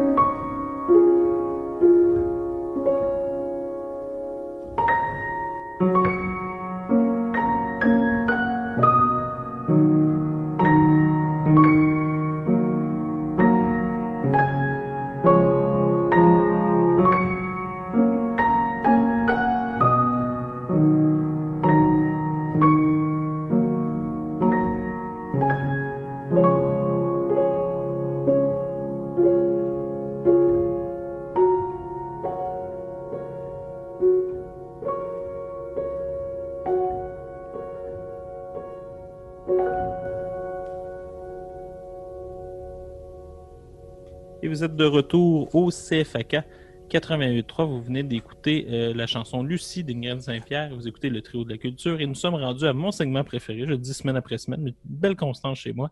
Le, euh, le segment des suggestions culturelles. Et comme d'habitude, c'est toujours le très invité qui inaugure le bal des suggestions culturelles. Et cette fois-ci, c'est Gabriel. Alors, Gabriel, quelle était ta première suggestion culturelle pour cette semaine? Absolument.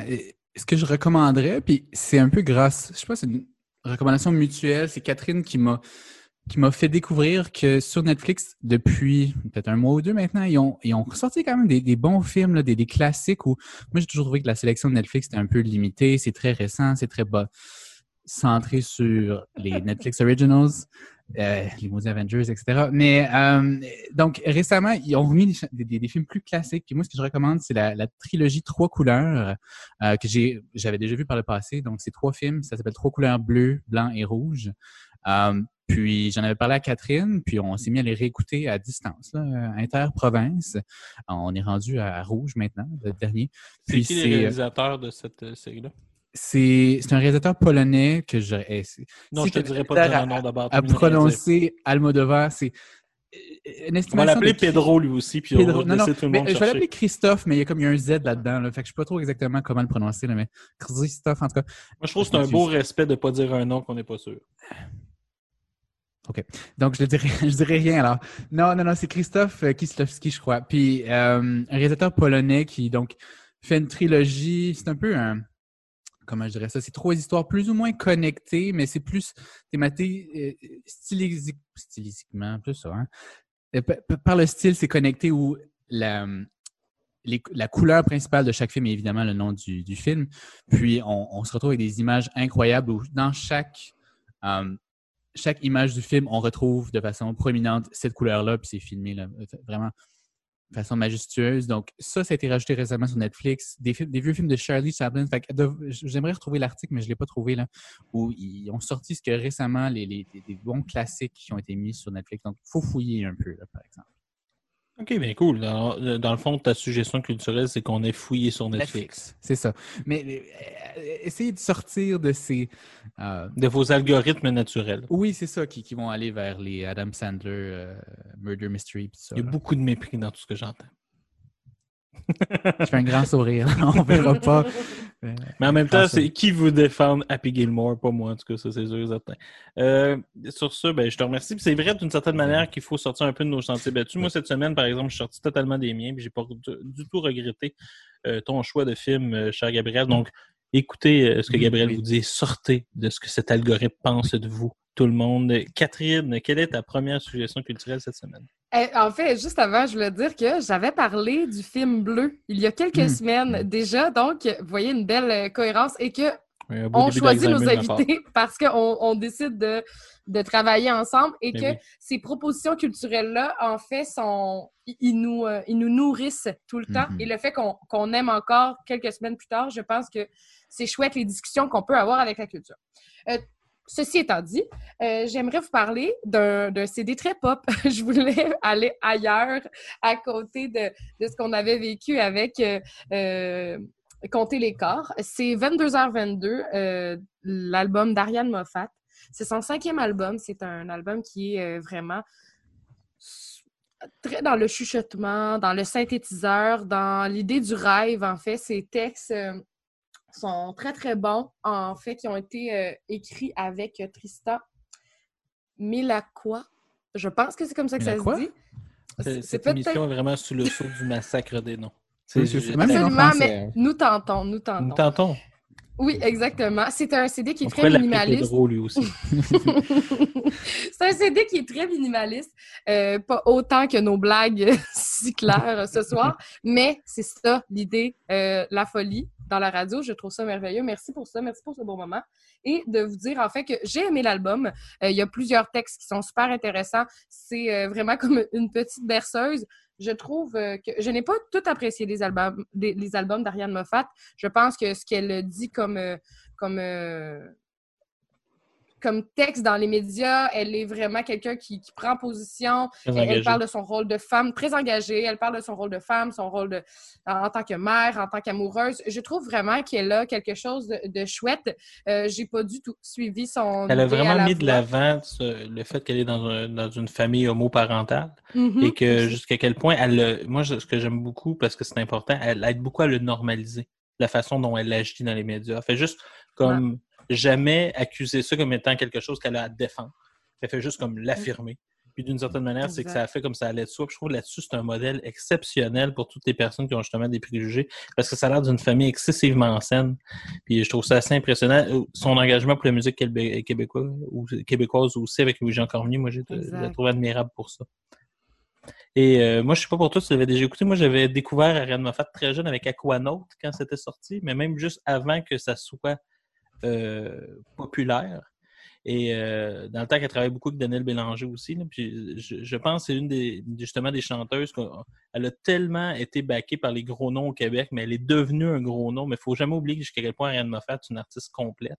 Malgré Absolument. des hauts et les bas dans sa carrière. En tout cas, moi, c'est chose quelqu'un qu'on parle Mais pas je trouve qu'elle se renouvelle Oui. et que c'est important de nommer encore ces artistes qui travaillent fort. On parlait tout à l'heure aussi de, de Pedro qui euh, s'améliorait avec le temps, mais je pense que Ariane le fait également. Ouais, c'est Bravo. ça, je l'appelle Ariane comme je l'ai appelé Pedro, comme si je les connaissais très bien.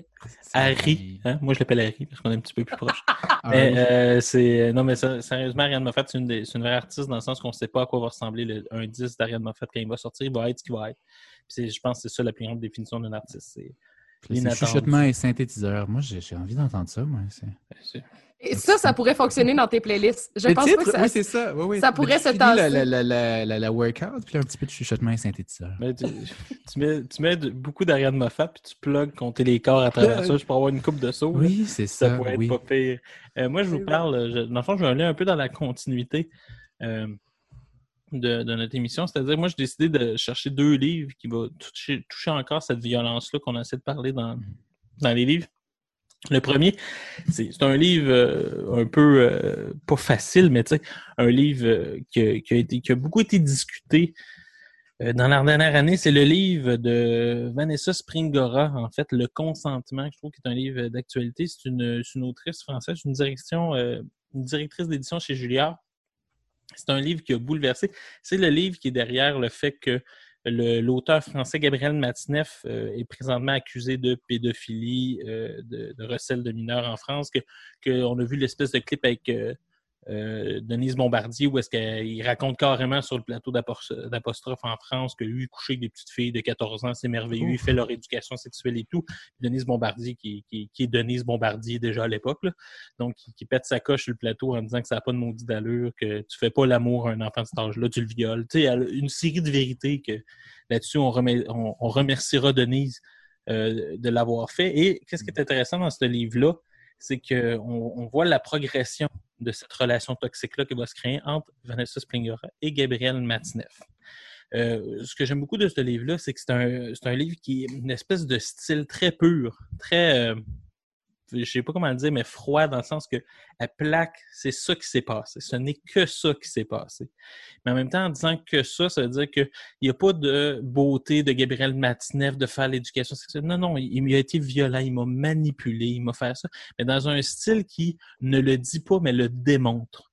C'est ça qui, fait que c'est un, un grand roman. Euh, on comprend aussi dans quel terreau fertile euh, Vanessa Springora était pour devenir justement la proie d'un d'un tel agresseur récidiviste. C'est-à-dire que des situations difficiles euh, familialement, sa mère qui est dans le milieu de l'édition, qui élève sa fille de manière monoparentale ou pratiquement, qui a de la misère à arriver les deux bouts, de lui qui se pointe à, travers ça, qui, qui est dans le milieu littéraire, c'est-à-dire que sa mère est un peu mal de la situation avec lui parce que c'est quand même un auteur connu, backé par plusieurs personnes qui ont beaucoup d'argent, beaucoup d'influence dans le milieu littéraire. Puis à un moment donné, lui, très manipulateur, arrive à, mettre tout le monde un peu dans le sac. Et ce qui est intéressant, c'est encore là, on voit que jusqu'à quel point, par exemple, il il je le, je le dirais pas, mais à un moment donné, il y a un médecin qui fait une action qui, pour moi, est inhumaine dans ce dans ce livre-là. Le médecin, clairement, je pense qu'il sait pas qu'est-ce qu'il vient de faire, mais il vient de faciliter sans le vouloir. euh, nécessairement euh, euh, la manipulation de Gabriel Matineff au point de vue sexuel, En fait, il va aider la, la Vanessa Springora parce que son corps, son corps refusait euh, la pénétration de Gabrielle Smasneff. Elle vivait physiquement, en tout cas, c'était clairement psychosomatique. Et euh, psychologiquement, tout bloqué. Et le, le médecin le, le, le défleurait euh, avec un scalpel, tu sais, pour faciliter ça. Puis tu, dis ça, mais en même temps, elle a dit de la manière qu'on l'a amené. Donc, il y a une espèce de flou. Puis le médecin voulait aider parce qu'elle disait qu'elle avait de la misère dans ses relations sexuelles, mais il ne savait pas nécessairement le médecin que c'était avec un homme de 40 ans. Donc, en tout cas, c'est une série de choses comme ça que tu te rends compte qu'il y a des non-dits euh, et qu'à un moment donné, c'est elle décroche de l'école. Tu sais, il y a une espèce de violence qui est là tout le long, qui est bien démontrée. Puis aussi la, violence des milieux littéraires. Je ne dirais pas tout, mais on apprend que, tel, que des personnes payent euh, l'appartement ou la chambre d'hôtel du monsieur, payent ses factures de restaurant, l'aide à aller dans tel pays, se refaire faire une beauté euh, avec sa peau, des traitements. On se rend compte qu'il y avait une complicité du milieu littéraire. Tout le monde le savait. Et ce livre-là, euh, magnifiquement, comme une espèce de geste de puissance immense, arrive à reprendre le contrôle. Moi, c'est ça a été un, livre euh, coup de poing. Je l'ai lu d'une traite. Ça veut dire que c'est vraiment c'est un livre de, si je regarde bien, 204 pages. Et euh, je l'ai commencé à 8 heures le soir, puis je l'ai fini à, à 10 heures. J'ai pas été capable d'arrêter. C'était trop bon. J'étais trop captivé et aussi tu as peur dans ce livre-là de ne pas être capable de le relire tellement c'est dégueulasse. C'est lui, euh, cette manipulation-là, c'est assez fou. Puis je trouve que dans cette deuxième vague-là de MeToo, euh, c'est un livre qui est, nécessaire à, à, lire, à écouter. Parce que là, c'est le côté de la femme. Chez Édouard Louis, on a le, côté euh, d'un jeune homme homosexuel qui, vit, mais là, c'est vraiment une, une, femme, un cas singulier, mais qui, euh, un peu comme dans les bons romans de littérature, arrive tellement à descendre dans le singulier que ça parle un peu à l'universel. Puis moi, je trouve qu'on a vraiment quelque chose dans ce livre-là qui m'a profondément touché. Puis même quand j'en parle, j'ai des images, puis je suis excessivement marqué par cette lecture-là. Je pense que c'est un livre qui devrait être lu euh, même dans les cours d'éducation sexuelle tellement on comprend comment ces, manipulations-là s'installent. C'est vraiment insidieux, mais c'est surtout bien écrit. C'est bon. Euh, pour vrai, achetez-le. Vous ne serez pas capable de déposer le livre. C'est trop bon. Donc euh, voilà, de Vanessa Splingora, Le consentement aux éditions Grasset. Courez l'acheter. Et euh, sur ce, nous allons écouter la chanson Chargée euh, du groupe Ariel et vous écoutez du Haut Trio de la Culture, le CFAK, du CFAK 83. Euh, je vais recommencer mon, affaire parce que c'était vraiment chier. Et vous allez écouter en musique le groupe Ariel et la chanson Chargée. Vous écoutez le Trio de la Culture au CFAK 83.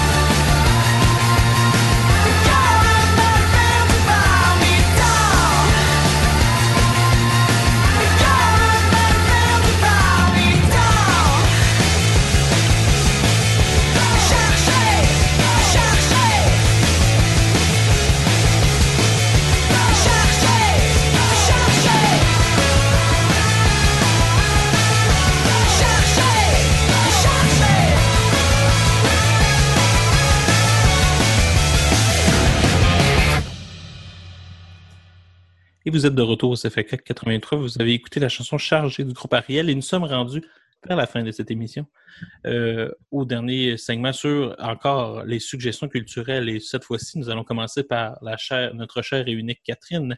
Quelle est ta seconde suggestion culturelle pour cette semaine? J'avais le goût de vous parler d'une télésérie québécoise, c'est surprenant, n'est-ce pas, euh, qui euh, s'appelle Lâcher prise. Elle a commencé en 2017, elle a terminé en 2020. C'est euh, une, euh, une télésérie qui commence avec le burn-out de Valérie euh, Nadeau, qui est jouée magnifiquement et tellement intelligemment par euh, Sophie Cadieux, avec comme mère une actrice formidable qui est Sylvie Léonard, qui sont une dynamique familiale tellement intéressante.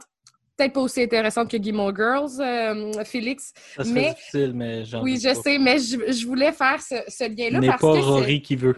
Continuons. non, exactement. Mais l'idée euh, derrière cette série-là, c'est que c'est euh, très bien euh, écrit. C'est Isabelle Langlois qui l'a fait. Elle a aussi écrit Rumeur, une Ah. série que je, je veux commencer bientôt. C'est euh, vraiment une dynamique euh, familiale très intéressante. On parle d'antidépresseurs, on parle de thérapie, on parle de, de, de, de tromperie, on parle de, de, de, de- de parents euh, homosexuels, on parle de plein de choses, mais on parle surtout beaucoup euh, avec l'honnêteté. C'est franc, c'est drôle, c'est riche. J'en ai pleuré, j'en ai ri. Hmm. C'est vraiment une, une série, les quatre saisons. En fait, ça a été écrit au départ pour trois saisons et elle a été... euh, Obligé Euh, d'en Amélie- faire une quatrième.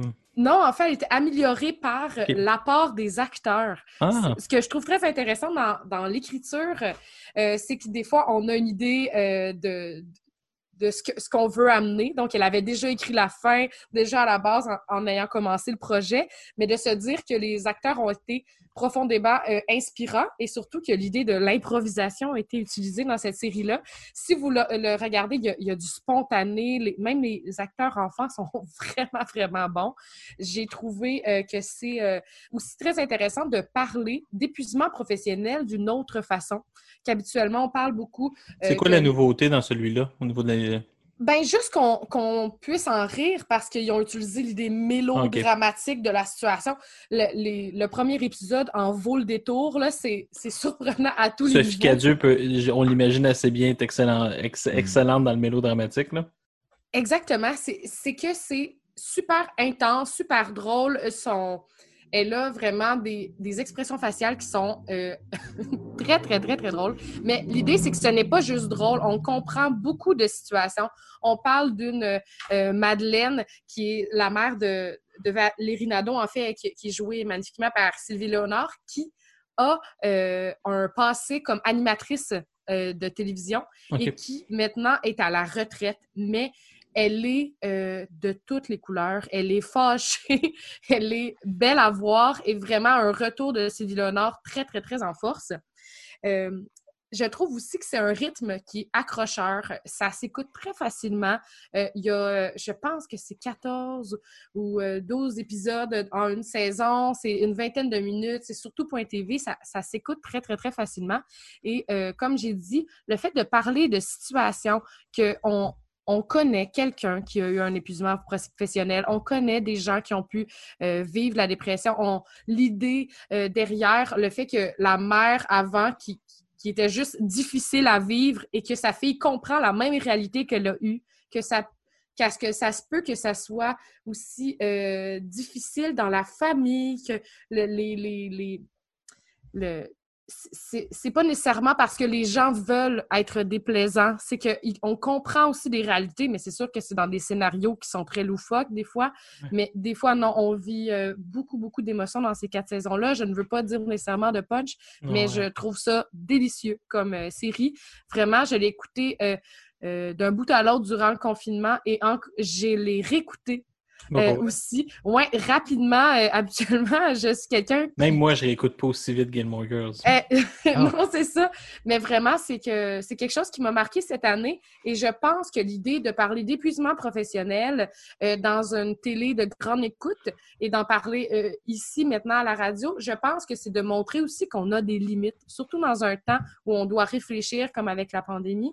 Je pense que c'est important de le faire et que le, le monde puisse savoir que ça existe et que c'est pas parce que on est je- euh, dans, dans son cas à elle, à Valérie Nadeau, c'est que les jeunes professionnels avec une, une famille et que ça va bien, que tout peut s'écrouler, mais c'est de se dire qu'il faut pas juste travailler, travailler, travailler et ne pas arrêter. Je pense que c'est important, vraiment important d'en parler, mais aussi de, de le faire de cette... Manière-là. euh, oui, exact, exact. Ok, mais c'est intéressant. Merci beaucoup. Est-ce que tu peux nous rappeler le nom de l'émission? Lâcher prise. Alors, lâchez prise, on vous le conseille aussi au trio de la culture. Gabriel, quelle est ta deuxième suggestion culturelle? J'ai une série, moi aussi. Je ne sais pas si c'est la première euh, série de télé-réalité qui sera recommandée à- au Trio de la Culture, mais je considère quand même que c'est que, que c'est de la culture. C'est une série qu'on que c'est- la première. Mais C'est la première. ça. On, la première. on dépasse des barrières. Allez, ça s'appelle la sacrée famille Kardashian. Euh, non, non, non. Sérieusement, c'est, quelque chose d'un peu plus. Love Story 1, ta gaillette. Ah, ça, par exemple, ça, je peux vraiment. Ça, je le réécouterais, Ah, mais pour d'autres raisons. Et les clips de Love Story. j'ai- Oh mon Dieu, je partirai pas là-dessus, mais euh, non, la, la série que j'ai à recommander, c'est Canada's Drag Race, qui est un spin-off de la série américaine euh, RuPaul's Drag Race, qui est une émission animée par la drag queen RuPaul, qui met en compétition, bon, une, euh, douzaine de, drag queens qui, qui- sont en compétition pour le titre de la, prochaine euh, grande drag queen américaine. Euh, puis, on a bon, un spin-off canadien qui vient, qui vient de commencer quelques semaines plus tôt. Puis, je me disais dans, dans une émission cette semaine où on parle d'artistes queer, puis vraiment, moi, je considère que c'est des artistes. Là, je pense qu'on a un peu, certains ont peut-être un peu des préjugés sur ce que c'est réellement le drag. Puis, l'émission fait un très beau travail pour démontrer le- comment c'est difficile, puis comment ces gens-là ont un vécu intéressant souvent, euh, puis comment c'est quelque chose de rassembleur, comment c'est une, belle méthode d'expression. Donc, j'ai trouvé que la communauté gay, ben moi je suis au Nouveau-Brunswick actuellement, mais aussi Nouveau-Brunswick, Québec, ont beaucoup euh, accroché avec RuPaul's Drag Race en général, puis a beaucoup accueilli euh, Canada's Drag Race, mais je crois que c'est pas si connu dans le public général. Je sais que j'en ai parlé avec Catherine, j'ai pu convertir. Là, je pense qu'on a un ami qui l'écoute, on peut le- la- le- en convertir d'autres, mais je crois que c'est certaines personnes, des hétéros aussi, là, on peut trouver ça très, très, très. euh, Divertissant. Oui, c'est ça. Ce que je Divertissant, trouve intéressant dans ce que tu viens de dire, puis j'aimerais que tu développes un peu plus là-dessus, c'est l'aspect culturel, parce que souvent, tu sais, en fait, euh, une grande incompréhension qu'on a vis-à-vis les, les drag queens, c'est souvent dû au fait qu'ils ont une espèce des, euh, disons, moi, je dis, je toujours une espèce de, fond euh, homophobe, mais pas dans le sens qu'on a peur des homosexuels, dans le sens qu'on les comprend pas, puis on comprend pas des fois qu'il y a une culture gay qui existe et que cette culture-là a ses propres codes, ses propres manières d'amener les choses, ses propres façons de concevoir la vie, le monde.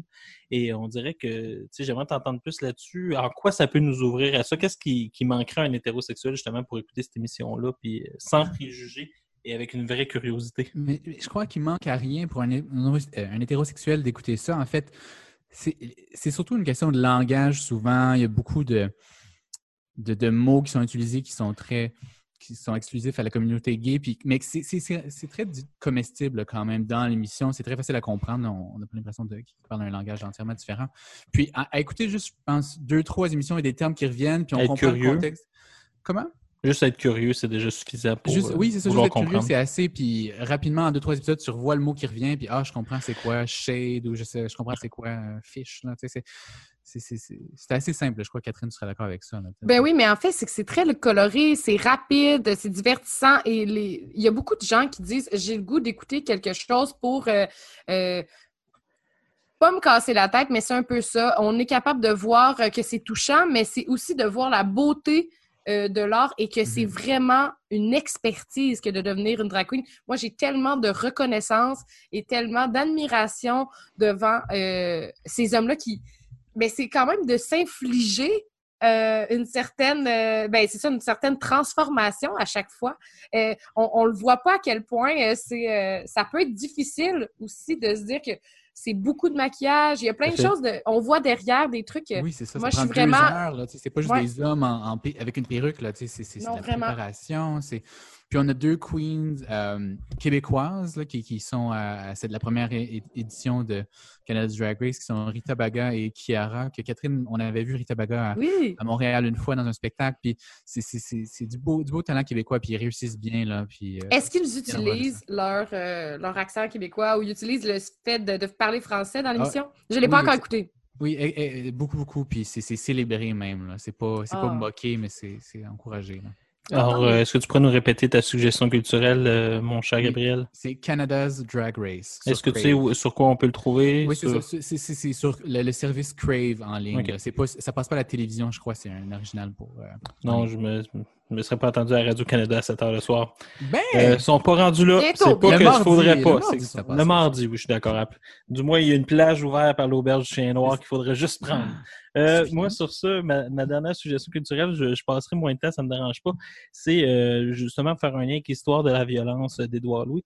Mais c'est euh, son livre le plus récent. En fait, Édouard Louis a sorti une pièce de théâtre qui s'appelle Au cœur de la violence et qui est une, une adaptation d'histoire de la violence mise en scène. C'est un, bel objet avec beaucoup d'images, justement. Et là, c'est ce qui est intéressant, c'est que euh, justement, on reprend l'histoire de la violence sensiblement de la même manière, mais avec un autre angle, un angle théâtral. C'est là qu'on se rend compte jusqu'à quel point le dispositif narratif qu'on a parlé dans le premier segment de l'émission, euh, c'est un, dispositif théâtral, en fait. On se rend compte jusqu'à quel point euh, c'est un dispositif qui est, porteur pour le théâtre. Et ce qui est intéressant, c'est toute une. euh, c'est mis en scène par Thomas Ostermeyer, qui fait partie, qui est le co-auteur de cette pièce de théâtre-là, parce qu'il a changé beaucoup de choses. Et ce qui est intéressant, c'est que présentement, chez Thomas Ostermeyer, il y a vraiment quelque chose comme une espèce de. Beaucoup de. Un peu comme J'aime Hydro du théâtre documentaire, c'est-à-dire qu'il a, mis en scène euh, Retour à Reims de Didier Ribon euh, au cœur de la violence. Et présentement, il travaille à l'adaptation de Qui a tué mon père? avec Édouard Louis comme personnage euh, de justement il va être sur scène pour jouer son propre texte et je trouve ça excessivement intéressant cette espèce de théâtre documentaire là en Europe qui se fait je, je vous conseille fortement de garder un œil là-dessus moi j'espère qu'à un moment donné une des deux pièces va venir à Montréal ce serait vraiment vraiment intéressant sur ce on est déjà rendu à la fin de cette émission je sais le, passe, le temps passe excessivement vite avec vous alors euh, premièrement merci Gabriel d'être venu avec nous pour la deuxième fois cette année Merci beaucoup de m'avoir invité. C'est toujours une très belle expérience. en direct de Moncton, je, je me sens comme au téléjournal quand je dis ce genre de, de phrases-là. Et euh, Catherine, merci beaucoup cette semaine encore. Ça me fait plaisir. On se voit la Merci semaine à toi. prochaine pour la dernière émission de la saison avec notre chère Caroline Fontel, euh, Fontaine, Fontel. Je viens de la débaptiser, mais c'est correct, elle me pardonnera, j'en doute pas. Euh, sur ça, vous venez d'écouter euh, l'avant-dernière émission de la saison du Trio de la Culture et vous écoutez surtout le CFK 83. Bonne soirée.